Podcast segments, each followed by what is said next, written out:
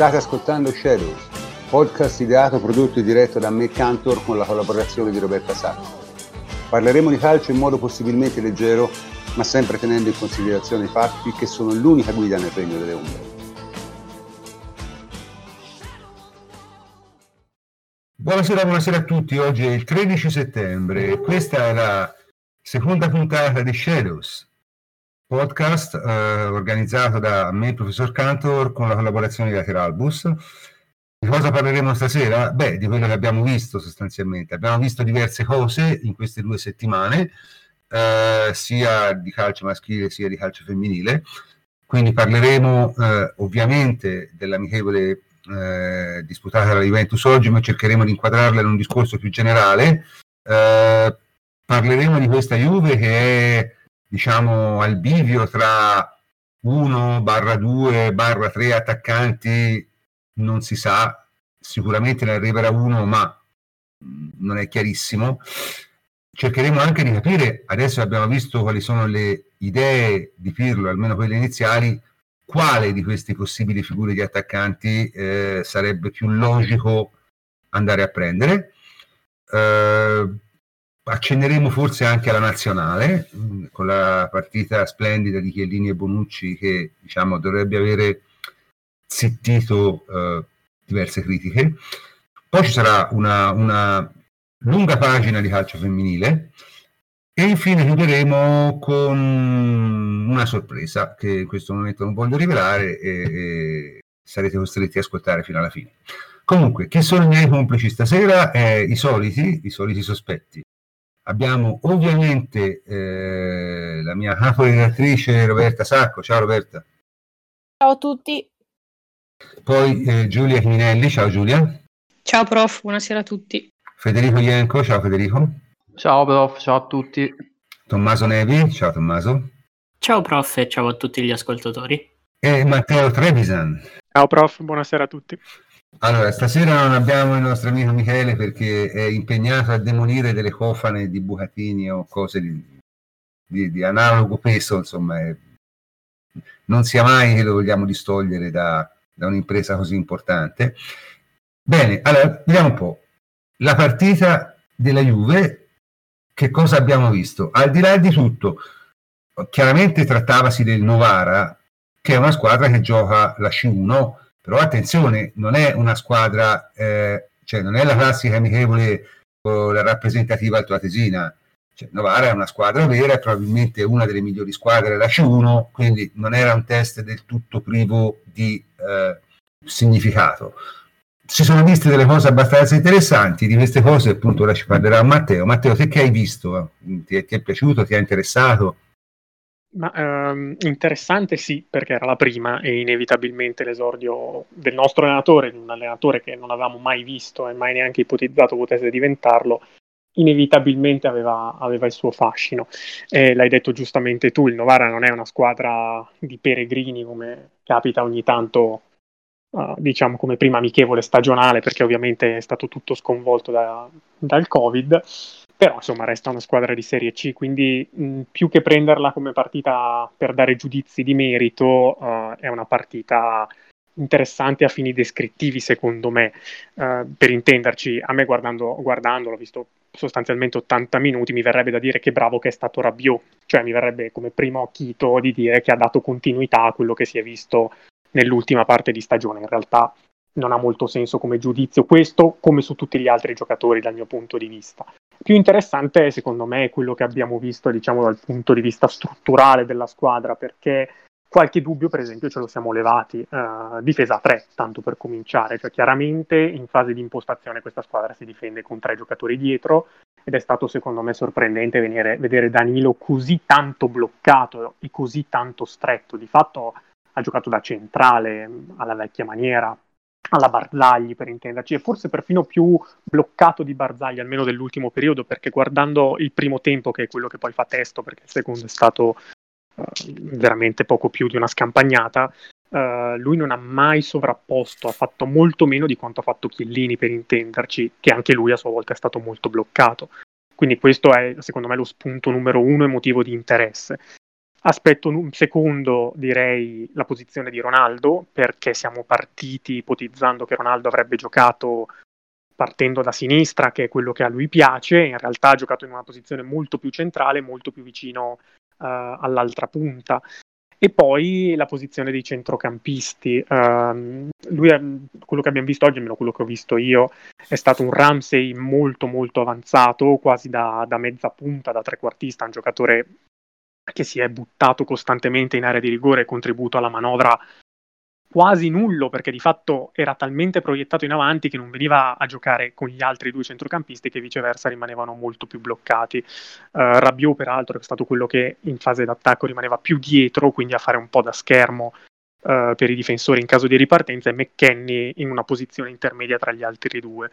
Uh, è chiaro che il giochino che viene da fare è cosa ci ricorda quello che abbiamo visto. Io ho visto tante cose, eh, un po' ne, abbiamo, ne, avevamo già parlato tra di noi, la difesa è di stampo allegriano sostanzialmente perché um, quella, quell'ibrido per cui un terzino stringe, l'altro sale e poi... Sì, ma diciamo de, de, primo Allegri, cioè Allegri 14, 15, 15, 16. Eh. Esattamente, esattamente.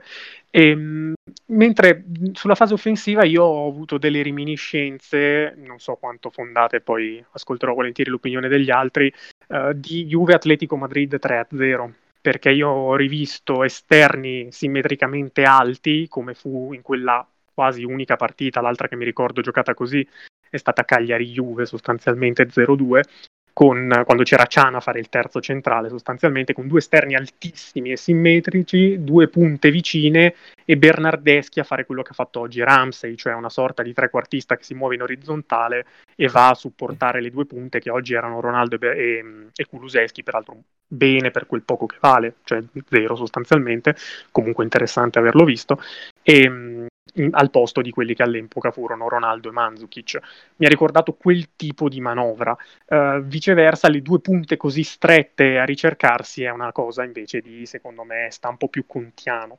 Poi è chiaro che uh, in questa squadra mancavano talmente tanti giocatori e mancano ancora tre settimane alla fine del mercato, per cui è difficile ipotizzare sviluppi futuri, però questa è un po' l'inquadrata iniziale. Ecco. Eh, ma guarda, senti, secondo me in realtà di giocatori non ne mancano tanti, eh cioè manca eh, Dybala e un'altra punta. Io non credo che la Juve prenderà altri giocatori. No, però eh, bisognerebbe capire mh, anche banalmente quelli che andranno via, nel senso che oggi, per intenderci, Bernardeschi va capito dove collocarlo, perché potrebbe essere l'alternativa a Quadrado se Danilo viene, o anche banalmente la posizione di Danilo ha giocato lì perché non avevamo uno da mettere, non avevamo un altro da mettere, o perché lo vuole veramente impostare lì, oppure in futuro lo imposterà vice quadrado. Douglas Costa verrà tenuto e farà la seconda punta o verrà provato sull'esterno? Cioè, proprio i giocatori dove li abbiamo visti oggi, anche Kuluseschi. Kuluseschi ha giocato seconda punta, ma giocherà davvero in coppia con Ronaldo. Boh, vai a capirlo, oggi mancava Di Bala, mancherà il famoso centravanti di cui parleremo dopo secondo me, ecco, su alcune posizioni, su alcuni riferimenti bisogna vedere un po' più in là. Uh, sono i principi generali che secondo me fanno, fanno testo. Ecco. Certo, i principi generali sono estremamente interessanti e mh, mm, noi abbiamo, diciamo, Matteo perlomeno ha richiamato mh, mm, nel suo discorso Allegri e Conte. Ecco, una cosa che si può dire è che sono principi di gioco completamente diversi da quelli che abbiamo visti l'anno scorso con Sarri. Ora, io vorrei farvi una domanda e risponda chi vuole. Eh, ha un significato questo? Ma, uh, prof, non so se abbia un significato. Sicuramente uh, come si, si, può vincere uh, anche da, da, quella che è l'opinione generale, un modo di giocare più adatto rispetto a quello di Sarri per, per la rosa che che abbiamo a disposizione. Spesso noi, ad esempio, l'anno scorso ci siamo eh, impuntati e de facto impantanati per vie centrali e invece ora, come, come fanno altre grandi squadre europee, eh, sfruttiamo o abbiamo in mente di sfruttare l'ampiezza. Questo secondo me può essere una, una cosa che va assolutamente a vantaggio di Ronaldo, ad esempio, che prima era costretto a dover partire largo, mentre adesso centralmente potrebbe avere più spazio e quindi potrebbe essere più a suo agio in quelle posizioni, eh, facendoci sviluppare tracce che non avevamo in mente di, di poter vedere. O potrebbe liberarsi spazio per, per Dybala, ad esempio, che, ne, che è, è, uno che ha bisogno, insomma, di non avere traffico. E, ehm, non lo so, secondo me è stato interessante quello che abbiamo visto. Interessante anche la prova di, di McKenny, che ha, ha dimostrato, vabbè, eh, contro il Novara, avversario di rispetto, ma cioè di tutto rispetto, ma non di livello enorme. Però McKenny ha dimostrato di avere gamba, di, di essere capace di lavorare bene nelle due fasi.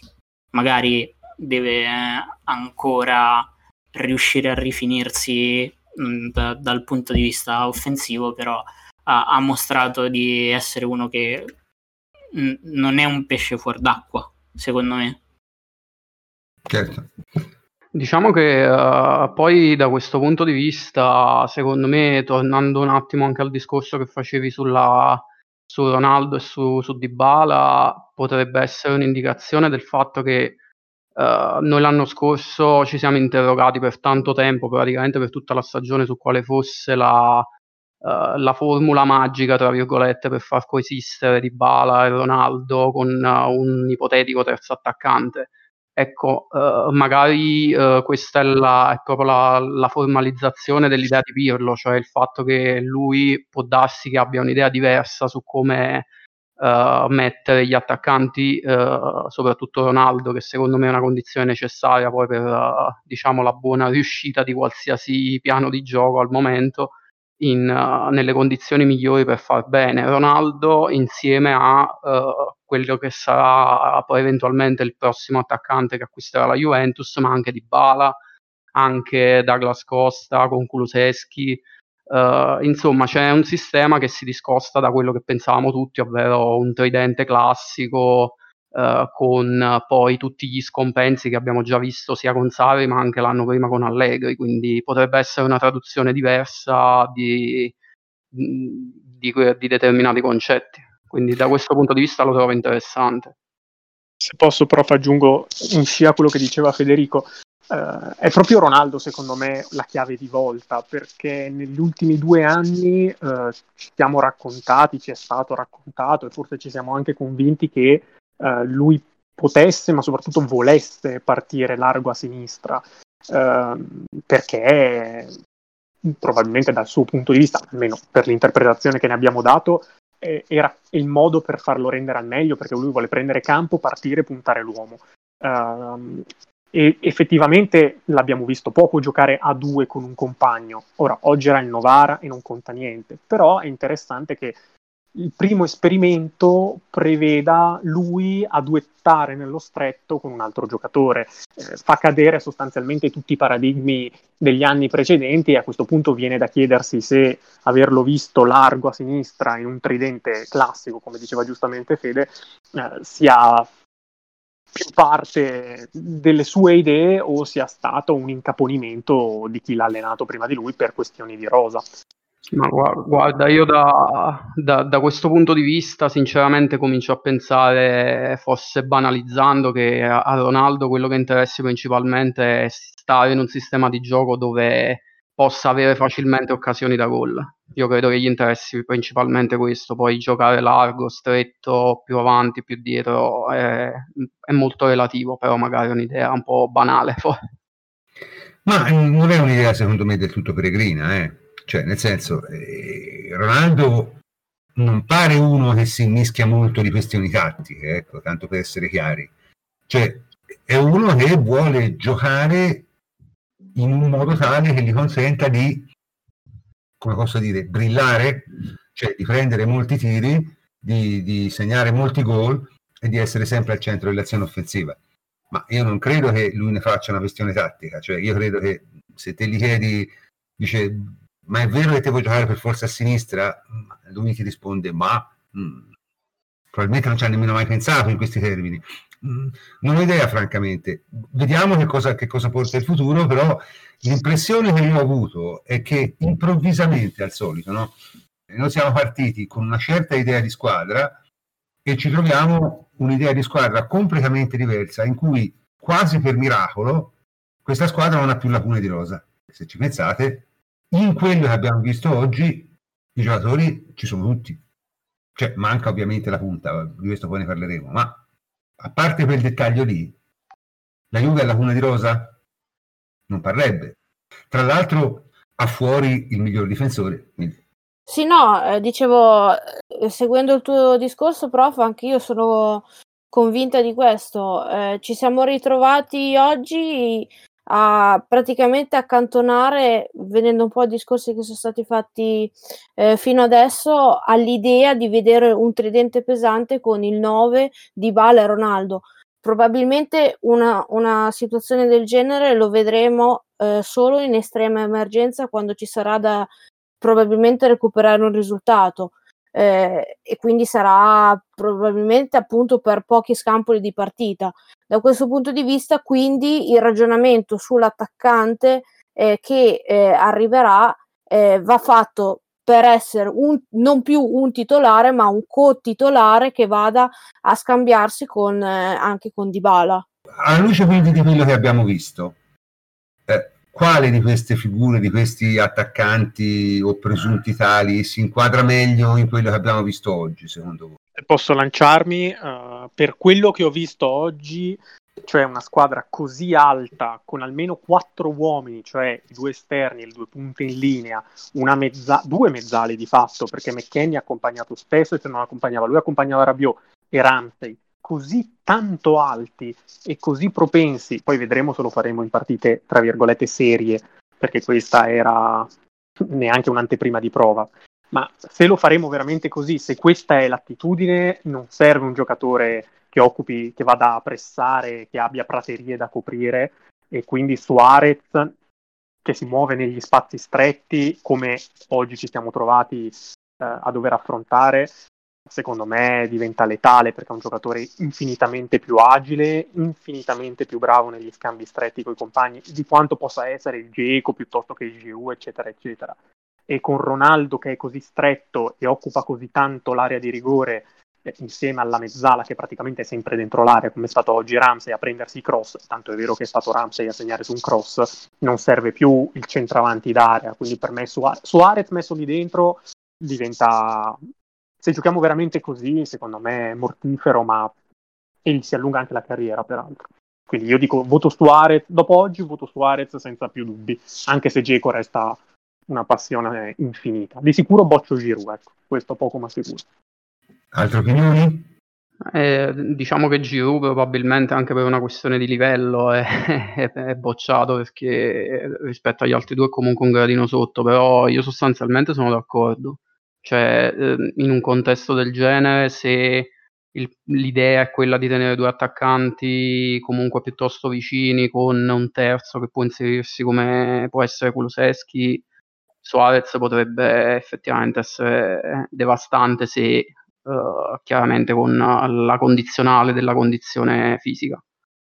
Sì, no, l'impressione è appunto se te al, al, nella squadra di oggi metti Suarez al posto di Kuluseschi e Kuluseschi al posto di Ramsey, insomma, diventa una squadra difficile da contenere perlomeno in Serie A, poi in Europa vediamo, ma in Serie A diventa ingiocabile una cosa del genere, perché appunto se, se Ronaldo e Suarez si cominciano a fare gli scambi stretti, eh, poi diventa veramente un problema per, per, per, per gli avversari marcarli, secondo me. Diventa, diventa impossibile, diventa obiettivamente impossibile, cioè quelli non li tieni, non li puoi tenere estremamente complicato, sì, estremamente complicato. Quindi sì, anche io sono abbastanza del partito di Suarez, vista la partita di stasera, soprattutto viste le idee che sembrano venire fuori dalla partita di stasera. Diciamo che se dovessi scegliere un giocatore che sembra in qualche maniera integrarsi meglio con le idee che sembra si siano viste stasera e scusate se io continuo a mettere tutti questi modificatori vanno messi perché, cioè, voglio dire, capisco che che questa è una partita per certi versi importante perché è, è l'unica partita che la Juve giocherà prima del campionato, quindi una certa importanza ce l'ha per forza. Però è chiaro che insomma bisognerà aspettare almeno domenica. Ora ecco, se domenica in Serie A, sia pure contro la Sampdoria non è un avversario irresistibile, vedremo le stesse idee, le stesse, gli stessi movimenti, le stesse... Beh, allora si potrà cominciare a, a, a fare, secondo me, secondo me, altri discorsi. Eh, eh volevo dire due parole, se qualcuno vuole parlare, de, della partita incredibile che hanno fatto Bonucci e Chiellini in nazionale. Ne parlo semplicemente perché eh, in questi ultimi tempi, diciamo, le, le, le ultimi mesi eh, dell'avventura di Sarri e diciamo il, mese che c'è stato, le tre settimane insomma che ci sono state da quando è stato eh, annunciato Pirlo, eh, c'è stato un po' di Chiellini bashing, no? nel senso di dire ah ma guarda questo che ormai è un giocatore finito che si permette di contestare l'allenatore. In realtà si è visto bene che non solo non è un giocatore finito, ma è un giocatore che è tuttora estremamente bravo a giocare in avanti, cioè non bloccato, ma in avanti. Questo di Bonucci già si sapeva, ma insomma, francamente, mh, come dico sempre io, alla Juve non si diventa mamma santissima per caso, chiaro? Se alla Juve diventi un mamma santissima, un senatore di solito è perché qualche cosa, no? Qualche cosa ce l'hai, eh? Tommaso, te che ne pensi? Beh sì, eh, sicuramente io direi che uh, i meriti e lo status uh, di Chiellini siano incontestabili. Tra l'altro, se riesce a tenere questo livello, è davvero ancora un, uh, un difensore di, di, altissimo livello. Il punto è se direi che ci va bene che sia in questa condizione ora perché Delict starà, starà fuori un pochino e quindi può dare sicuramente una mano importante in questo inizio di, di, stagione, verosimilmente anche di transizione tra idee vecchie e idee nuove di, di Pirlo, ma comunque il suo peso ce l'avrà uh, fuori, fuori, dal campo um, in, ogni caso, diciamo. Uh, quindi al di là della condizione poi fisica che, che avrà, dobbiamo vedere, come, come ho già detto, quanto possa reggere. Sì, è chiaro che non è un giocatore che ti può fare 50 partite l'anno, non te le farà 50 partite l'anno, però diciamo è comunque un giocatore che quando gioca ha tuttora un livello altissimo e non pare nelle condizioni di Chedira, perché Chedira è uno che quando gioca è il miglior centrocampista che hai, il problema è che non gioca più a calcio. Eh? E questo, questo è il problema non è più un giocatore di calcio, ma Chiellini, eh, insomma, quando, quando gioca e quelle 20 partite, 25 ti può fare in un anno, è un difensore top, assoluto, top. Okay? Matteo, tu volevi dire qualcosa?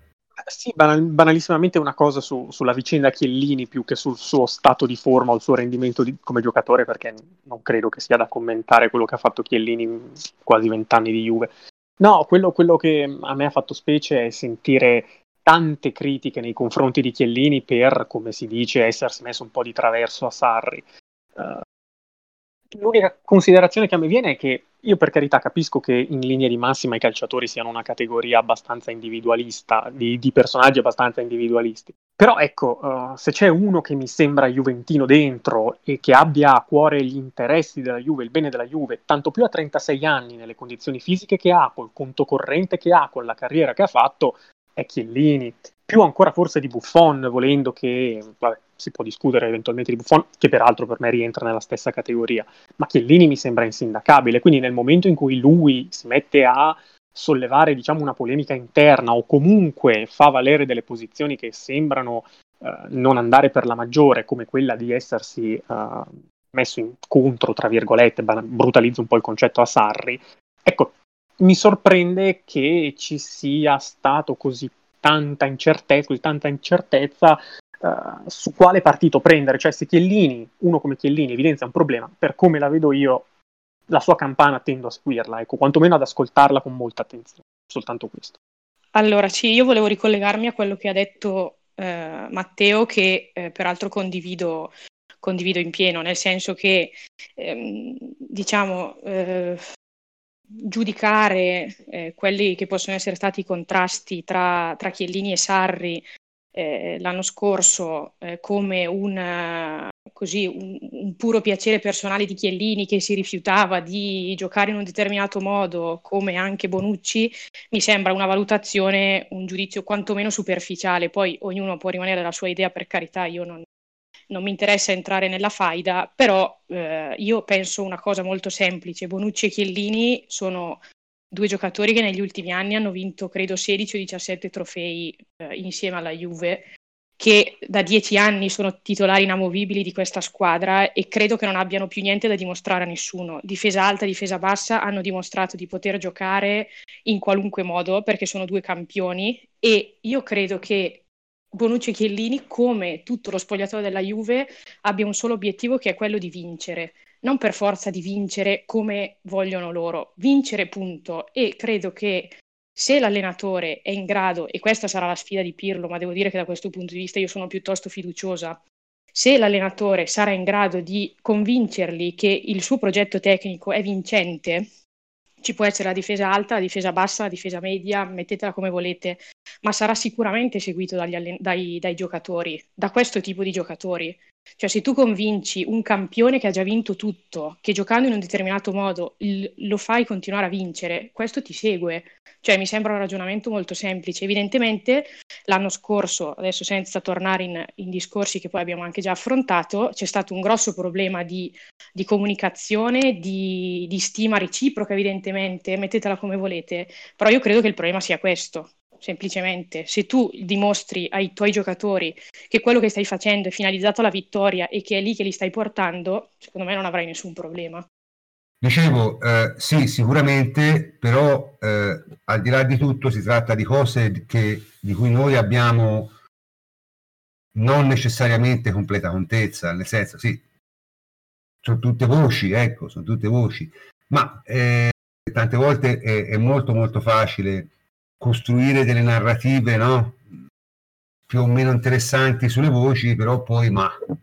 Ma a maggior, a maggior ragione è, è, ancora, è, ancora, più importante affidarsi esclusivamente al campo e credo in questo senso la partita dell'Italia abbia messo le cose in chiaro. Certo, certo, questo, questo, questo è estremamente importante. Eh, c'è qualcuno vuole aggiungere ancora qualcosa su quello che abbiamo visto oggi, cioè sulla partita, sul calcio giocato, su, su perché se non è così possiamo passare direttamente al secondo argomento, perché mi sembra sulla partita francamente tutto quello che c'era da dire l'abbiamo detto, no?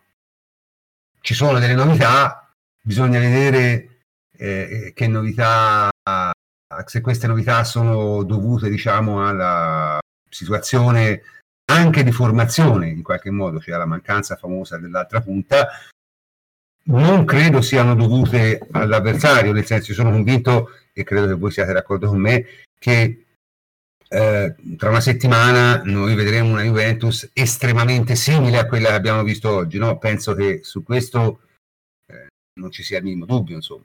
No?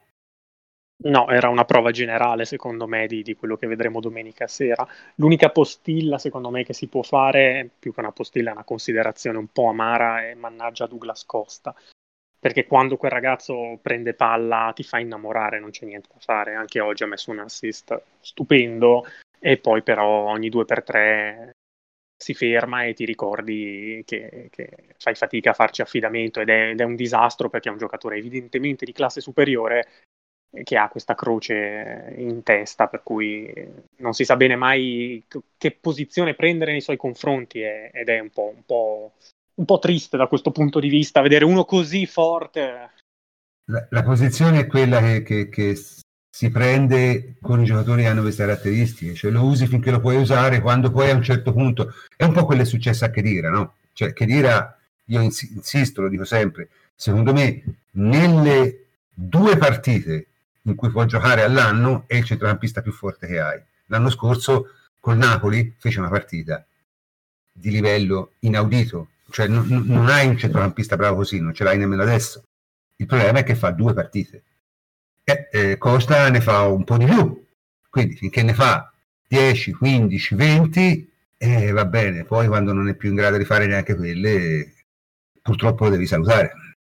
A prescindere dal valore che è indubbiamente altissimo, però eh, con quel tipo di giocatori. Federico, volevi dire qualcosa? Però, eh, sì, no, vabbè, a proposito, a, di, diciamo, mi ricollego al discorso, ma solo per dire che in questi casi, secondo me, bisogna essere, cioè la Juventus deve essere brava a mettersi nelle condizioni di non dipendere magari da questi giocatori come possono essere Douglas Costa, Ramsey e, e sfruttare insomma il loro talento finché ce l'ha. E quest'anno, secondo me, forse le condizioni sono, i presupposti sono migliori rispetto all'anno scorso, perché l'anno scorso si partiva con Ramsey che era, doveva diventare un titolare e Douglas Costa che era un titolare di fatto. Quest'anno magari no, e quindi eh, si, si utilizzeranno quando saranno a disposizione. Sì, sì. Poi c'è sempre la speranza appunto che Bertelli faccia il miracolo, ma vabbè, quello io francamente ho, ho, meno speranza perché come ho detto tante volte un bravissimo preparatore atletico fa andare molto bene quelli sani. Quelli che sono proni agli infortuni non c'è, non c'è preparatore atletico che, che, li salvi. Sì, magari uno più bravo può limitare i danni, ma comunque se, se uno ha, ha, quei problemi lì, se uno ha le fibre muscolari sfilacciate, lì non c'è preparazione atletica che, che, che tenga. Ecco, questa, io credo sia questa la mia, questa la mia conclusione. Insomma. Comunque, diciamo, abbiamo parlato abbastanza, credo, della partita di oggi l'abbiamo sviscerata eh, anche in collegamento con, con, con, altre cose, insomma, abbastanza interessanti. Quindi direi di passare sicuramente alla seconda parte di questo talk, che è appunto la pagina, come sempre, dedicata al calcio femminile. Ripeto, noi ci teniamo molto al calcio femminile. Eh? siamo contentissimi di offrire una, un largo spazio a eh, Roberta e Giulia che, che ci raccontano queste cose, ok? Potete cominciare quando volete. Sì, noi volevamo eh, approfittare della pausa delle nazionali, perché il, il, campionato delle ragazze è fermo, per fare un attimo il punto della situazione su quelle che sono le giocatrici in prestito della, della Juve, che ha la Juve in giro per l'Italia. Perché sappiamo che la Juve sta sviluppando un progetto molto importante a livello di, a livello di, di giovani su cui, su cui fondare diciamo, la Juve del futuro e quindi volevamo fare appunto il, il, il, punto della situazione. La Juve ha 10 giocatrici in prestito in Serie A e 5 in Serie B.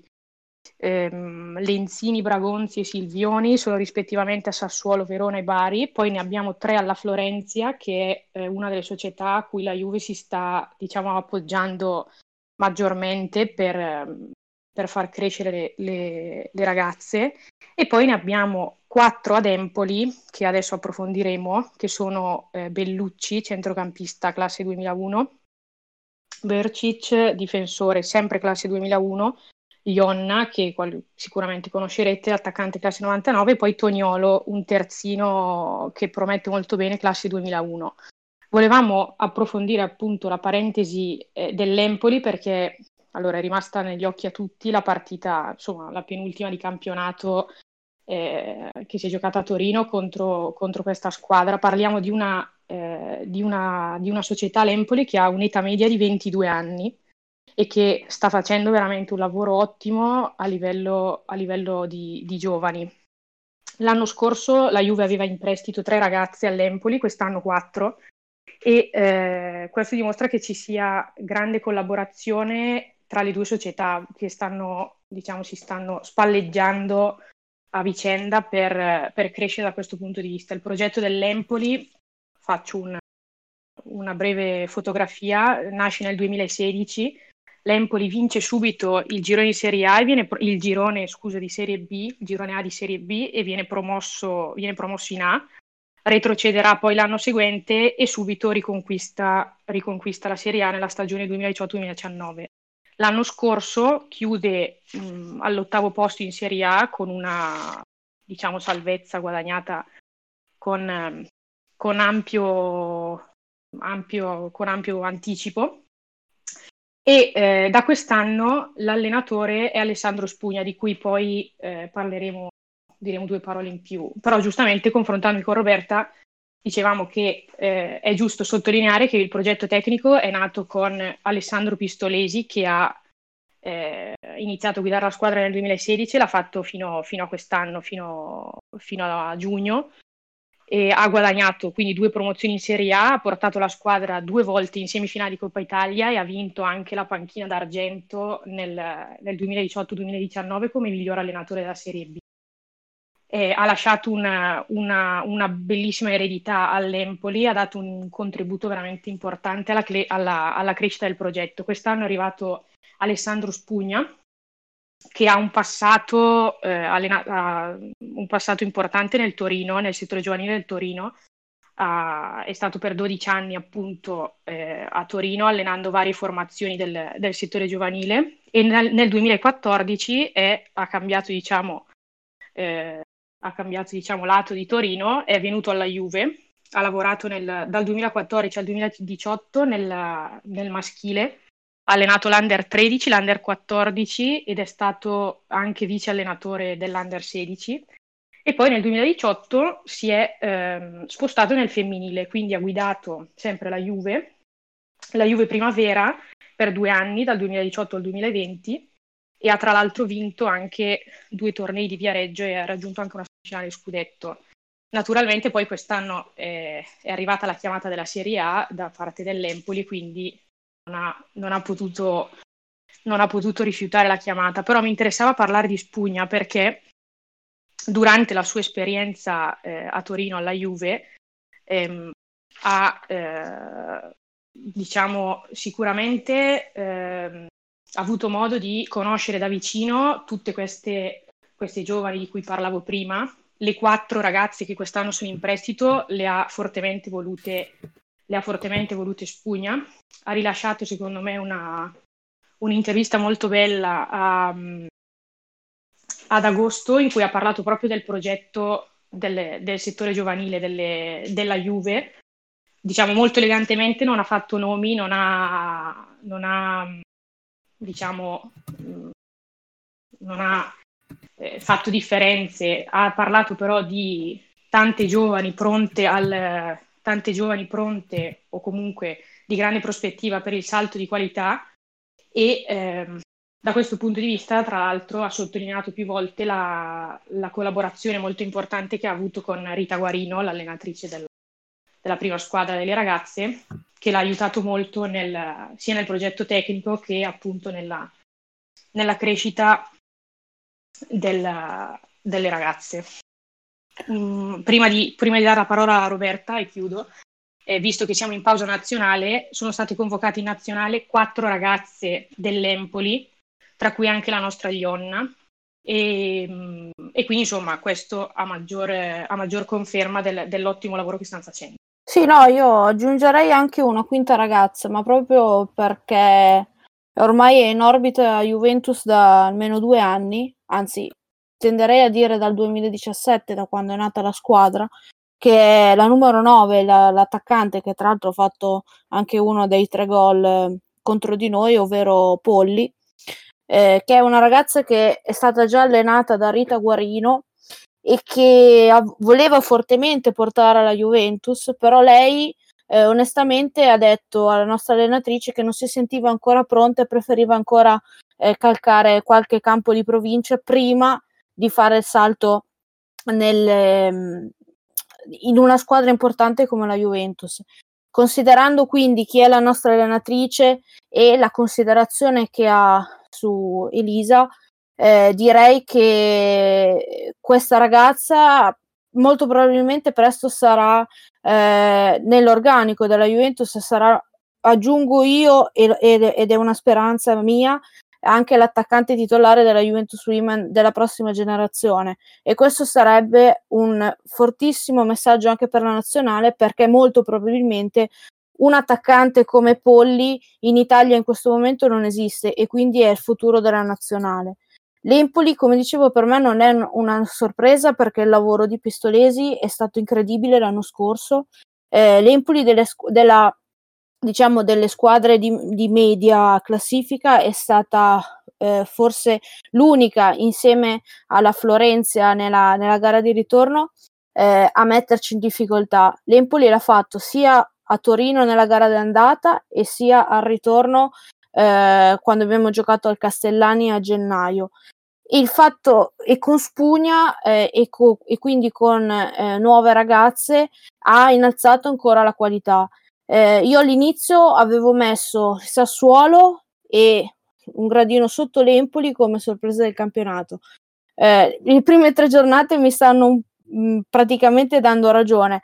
Eh, spero per l'Empoli che continui così perché il fatto che le squadre di media classifica abbiano questo livello significa che il campionato è veramente ancora più alto, eh, ma lo diciamo sempre, ma è giusto sottolinearlo tutte le volte, li- il livello si sta ancora più alzando, diventando più difficile di- e giocando ancora con più intensità, spinge le squadre come la Juve, come il Milan, come la Fiorentina a, non, eh, a dare sempre di più e questo fa, bene, fa il bene di tutto il calcio femminile. Poi invece collegandoci invece con eh, la, la, nazionale, intanto diamo una notizia che è un po' dell'ultima ora di quando stiamo registrando, ovvero che l'Italia doveva fare due partite per la qualificazione agli europei in Inghilterra due, nel 2022, in realtà sarà una sola perché eh, per colpa del Covid e del lockdown imposto a Israele, la partita proprio contro le israeliane che si doveva giocare a Empoli il 17, giovedì 17, è stata rimandata da, a data di destinarsi, quindi si giocherà solo eh, la partita del 22 in caso con la Bosnia. Una gara assolutamente da vincere perché, detto brevemente, la nostra nazionale ha ancora due partite proprio contro la Bosnia e contro Israele per fare sei punti e poi presentarsi alla doppia sfida con la Danimarca che eh, molto probabilmente speriamo le due squadre raggiungano a punteggio pieno che sarà un po' una, una specie di playoff per decidere chi delle due andrà direttamente, staccherà direttamente il biglietto per l'Inghilterra. La perdente dovrà fare un in questo punto vero playoff per eh, ra- raggiungerla in Inghilterra poi nel 2022.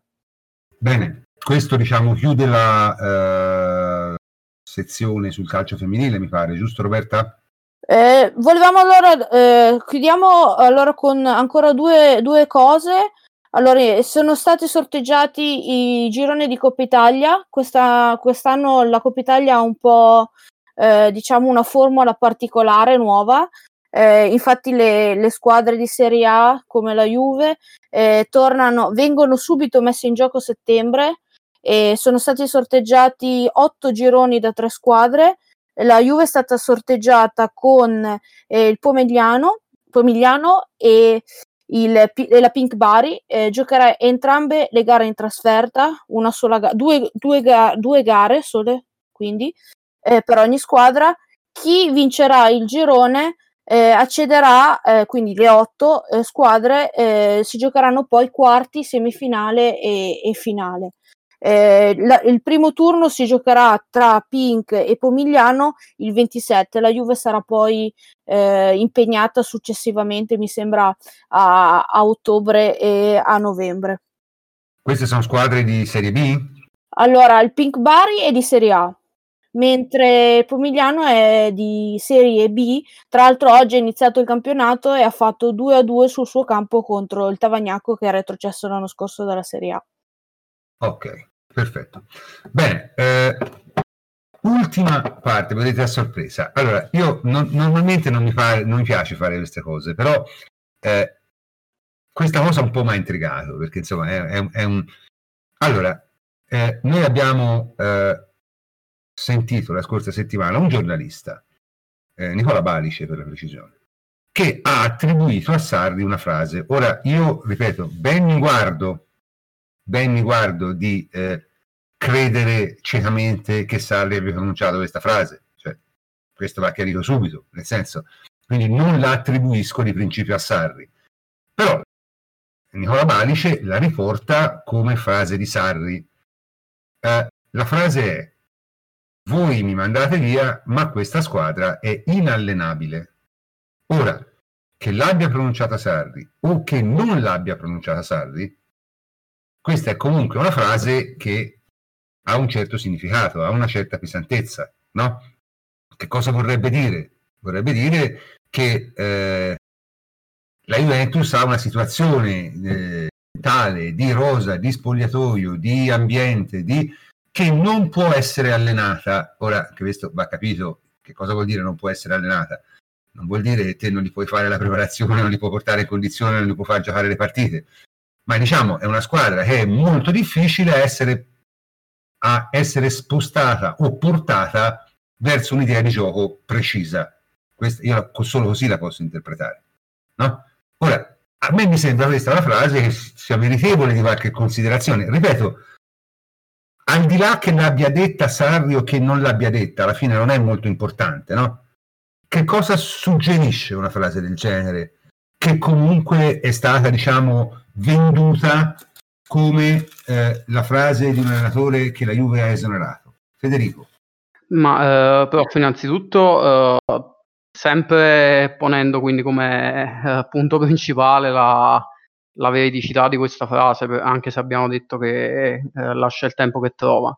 Eh, anche io faccio fatica a pensare che l'abbia detta, che l'abbia detta davvero, però poniamoci nel, eh, nell'ipotesi che questo sia successo. Secondo me uh, una considerazione del genere tradisce un po' quello che è il fallimento di Sarri dello, della scorsa stagione e uh, dispiace fare una considerazione del genere su un allenatore che comunque ci ha portato a vincere il nono scudetto consecutivo. Però di fatto eh, è secondo me la, la conferma eh, di, di, ciò che avevamo anche un po' trattato anche nella prima puntata del podcast, ovvero il fatto che nel momento in cui eh, ci si ritrova a, ad allenare squadre eh, che hanno l'ambizione comunque ogni anno di vincere tutto, è un contesto completamente diverso rispetto a, uh, ad allenare squadre che invece non, non, lottano per vincere. Si tratta di lavori che hanno sfumature uh, completamente diverse, richiedono delle skills, delle, delle capacità uh, molto particolari e diverse da, dagli altri ed è probabilmente questo il punto principale in cui poi è affogato tutto il progetto di Sarri, perché uh, è probabile che lui da, da buon allenatore di campo, come convinto come qualsiasi allenatore è convinto delle proprie idee, e fosse diciamo Uh, ave- confidasse nel fatto di poter trasmettere le proprie idee ai calciatori ad un gruppo che comunque aveva vinto tutto uh, basandosi su un'altra filosofia di gioco esclusivamente uh, trasmettendo il lavoro che lui faceva sul campo e questo è, è secondo me un qualcosa che non è, è questo quello che non ha funzionato e probabilmente è anche ciò su cui poi andrà, si andrà a battere eh, con, con, Pirlo, perché è, è, un po' quello che lui, che lui, ha portato fin dal primo giorno come, come mentalità, ovvero il, il concetto di uh, lavorare, lavorare tanto sulla, sulla testa dei calciatori, empatizzare con i calciatori, creare un certo tipo di rapporto con loro per convincerli di quello che deve essere il proprio lavoro e che devono portare sul campo. Eh, dal mio punto di vista possiamo soltanto augurarci che Pirlo riesca lì dove Sarri non è arrivato. Certo, però io volevo, cioè, la mia curiosità magari, questa tua interpretazione è sicuramente valida, ma la mia domanda era un'altra, cioè, al di là di chi abbia detto questa frase, come cavolo gli viene in mente a un giornalista di dirla o di attribuirla a qualcuno? Cioè, che significato ha, Tommaso? Mm, il significato eh, è, è, secondo me, o quantomeno per me, mh, mm, difficile da, da, trovare. Io non sono una, un amante di queste post verità, per quanto capisco che possano intrigare e sicuramente eh, probabilmente farci un, un, pezzo, costruirci una retorica per per qualcuno può essere interessante per qualche, per, per qualche giornalista e eh, sicuramente c'è un ampio bacino di, di utenti o di fruitori, insomma, di, di, questi contenuti che ne può discorrere, però mh, per quanto mi riguarda non ha un, una grossissima importanza né un grossissimo peso. Se dobbiamo Uh, secondo me, ad esempio, dar peso alle cronache e um, dobbiamo ipotizzare una separazione uh, un po' turbolenta, potrebbero benissimo essere parole, diciamo, dettate dal momento. Quindi mm, boh, non so, no, secondo me non hanno tutta questa grande importanza se non per un certo tipo di giornalismo, ecco. Sì, ma la mia, appunto, la mia, la mia curiosità era, ma eh, che, che, che, narrativa c'è dietro a una cosa di questo genere, capisci? Cioè, non, non tanto il fatto, ripeto, che l'abbia detta o non l'abbia detta ha un interesse relativo, secondo me. È questo il discorso. E secondo me la, la cosa interessante è che invece sia stata proposta, no? Non so se, se capito che voglio dire. Cioè, è questa la cosa un po' mi, mi, mi eh, intriga un tantino, no? Cioè, che, che, si vuole dire, Matteo? Si riempiono i buchi, si riempiono i buchi perché eh, fino a, beh, ormai ho perso un po' la cognizione dei giorni personalmente, ma diciamo circa due mesi fa, siamo lì, eh, nessuno si aspettava che Sarri sarebbe andato via. E, eppure è successo, e in barba a tutti i ragionamenti anche più razionali e logici di cui siamo stati capaci nel corso delle settimane. E, e noi abbiamo sentito una campana, eh, che è quella, diciamo, sul lato di chi è rimasto, giocatori, dirigenza, sul perché Sarri è stato allontanato, nonostante i buoni risultati o comunque risultati che avevano la soglia della sufficienza in maniera direi abbastanza oggettiva. Secondo me chi ha riportato quella frase, vera o presunta, eh, voleva, voleva, provare a interpretare cosa è successo dall'altra parte, cioè eh, ok, i giocatori o la dirigenza l'hanno preso male, hanno preso Sarri di petto, per così dire. E dal canto suo, Sarri che problemi, che difficoltà ha incontrato? Cioè, qual è stato il, il, suo punto di vista? Secondo me non è una frase, adesso al di là che sia pronunciata o meno, una frase inverosimile. Il punto è questo, uh, ha ragione perfettamente Federico, uh, è una questione sostanzialmente di credibilità. Probabilmente eh, mi rilancio anche a quello che diceva Giulia, che lei ha detto uh, uno spogliatoio di gente scafata, esperta e vincente come quello della Juve, quello che vuole continuare a vincere. Eh, non importa qual è il tipo di idea, la Juve avrebbe seguito Sarri se Sarri fosse stato in grado di trasmetterla in maniera credibile, cosa che evidentemente non ha fatto perché Uh, serve anche non soltanto avere le idee giuste, ma anche saperle trasmettere. Evidentemente Pirlo, insomma, si, aspe- ci, si, si, spera che Pirlo sia più in grado di farlo, ma chi è venuto prima di Sarri, Allegri e Conte erano più credibili nei confronti dello spogliatoio, al netto di quelle che erano le, le strategie di campo che propugnavano. Chiudo con, una, con un'immagine che a posteriori, noi sul momento abbiamo tutti, penso, minimizzato come episodio di campo, ma che poi forse vista a posteriori tanto da minimizzare non era. Mi sembra che fosse Juve Torino quando Sarri prende da parte Ronaldo in un cooling break, lo catechizza su due movimenti, Ronaldo si gira e alza gli occhi al cielo, palesemente eh, contrariato, quantomeno stufato da quello che Sarri gli aveva detto. Ecco, eh, può essere un episodio di campo, può anche darsi che forse, forse fosse lo spettro di una comunicazione non efficace che poi ha fatto crollare il castello. Mm. Mettiamola così, poi eh, diciamo che eh, si tratta di eh, post-verità, come la chiamate Tommaso, che a me da un certo punto di vista danno anche fastidio perché eh, se, come ha detto Matteo, ci si aspetta qual- un qualcosa in più da Pirlo da questo punto di vista, ora se ammettiamo che questa cosa, che questa frase detta o non detta sia vera, passa la verità eh, di una squadra che di fatto si allena da sola e delegittima sia il lavoro di Save dell'anno scorso, ma anche quello di Pirlo che ancora deve cominciare, perché passa il messaggio di una squadra che è comandata dai senatori e di fatto si autogestisce ed è un qualcosa che secondo me eh, diciamo eh, se, se, se, la si vuole vedere se si vuole cercare davvero un significato a questa cosa io penso alla malafede però eh, non voglio andare oltre queste, questo tipo di elaborazioni è molto difficile, molto difficile capire. Cioè, a, a, me, ripeto, ha in, in, intrigato la tempistica e il fatto che probabilmente ha ragione Matteo, cioè si sta tentando di riempire i buchi perché il modo in cui Sarri è stato giubilato dalla Juve ha preso molta gente di sorpresa. Noi per primi, eh? quindi non è che siamo diversi dagli altri. Ha colto molta gente di sorpresa e evidentemente c'è una, una, un grande desiderio di eh, in qualche maniera razionalizzare questa cosa, no? Cioè il, dare delle ragioni altre da quelle che eh, sembrerebbero essere le più logiche, chiaro?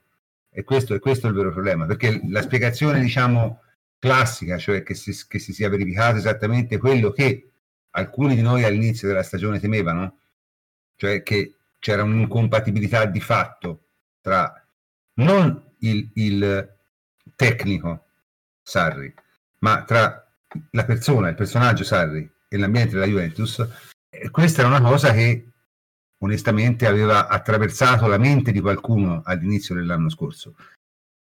Però noi avevamo tutti in un certo senso cercato di scacciarlo questo pensiero perché ci sembrava una cosa, insomma, un po' troppo, una narrativa, come dire, un po' troppo di parte, no?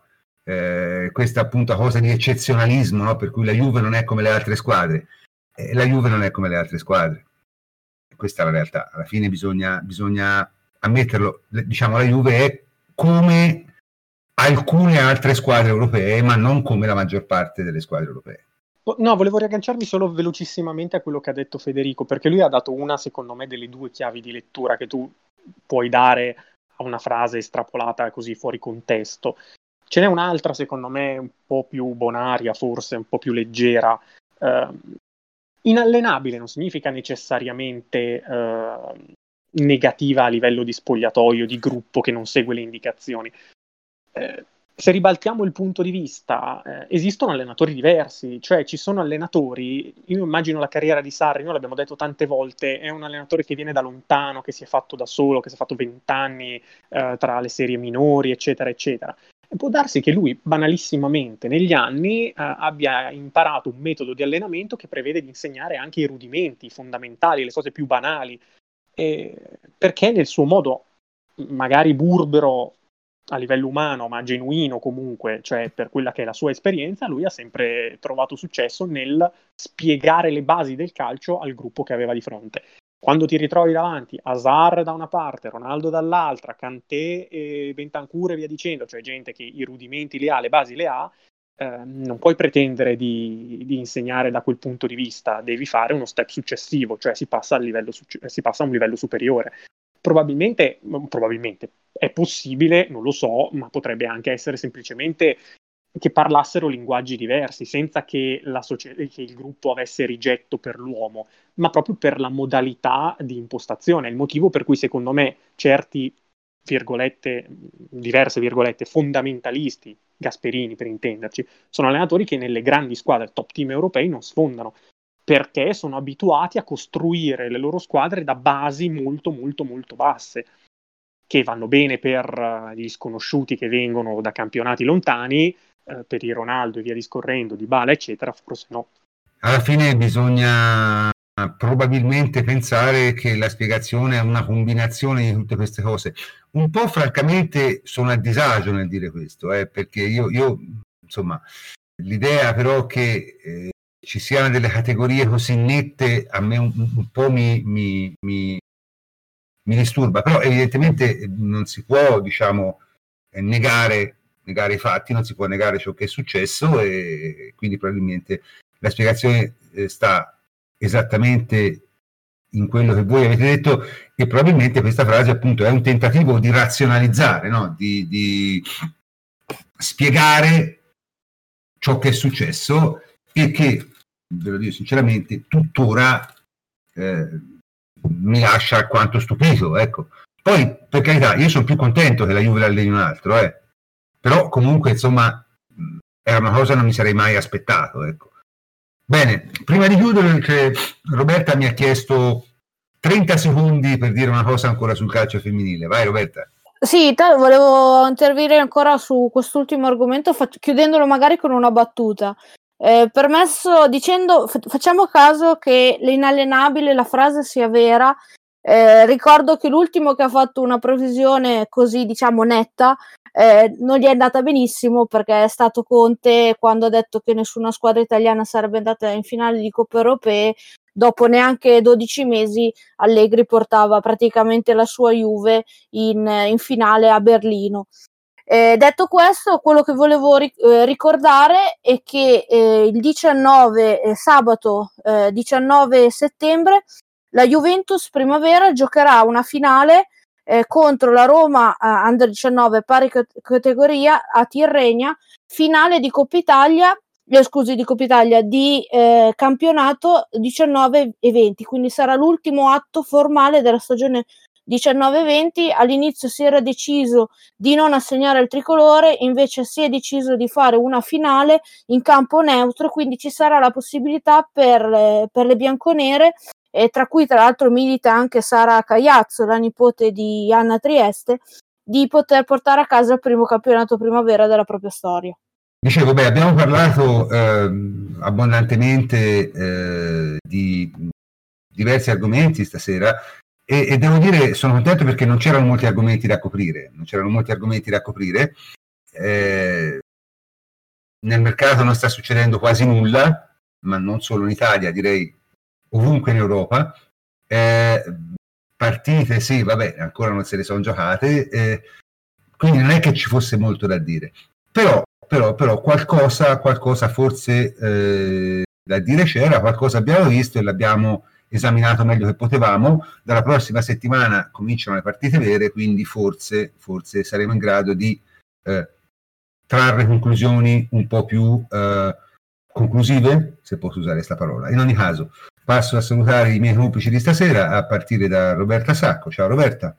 Ciao prof, ciao a tutti. Federico Ienco, ciao Federico. Ciao prof, ciao a tutti. Giulia Mignelli, ciao Giulia. Ciao prof, buonanotte a tutti. Tommaso Nevi, ciao Tommaso. Ciao prof, ciao a tutti. E Matteo Trevisan, ciao Matteo. Ciao prof, ciao a tutti. Io sono il professor Cantor e anche stasera vi saluto. Uh, buonanotte a tutti, ci sentiamo tra 15 giorni circa.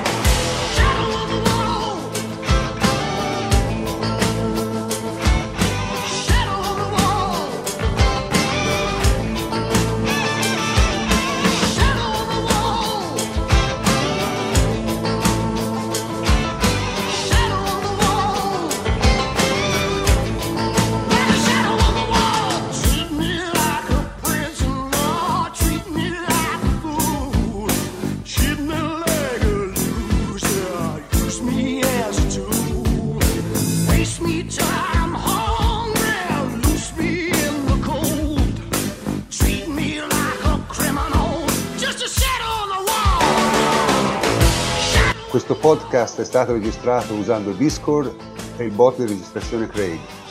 Montato grazie al free software Audacity e diffuso in rete tramite la piattaforma Spreaker. La sigla iniziale e finale è Shadows on the Wall di Mike Oldfield. Un grazie come sempre a tutta la redazione di Lateralbus.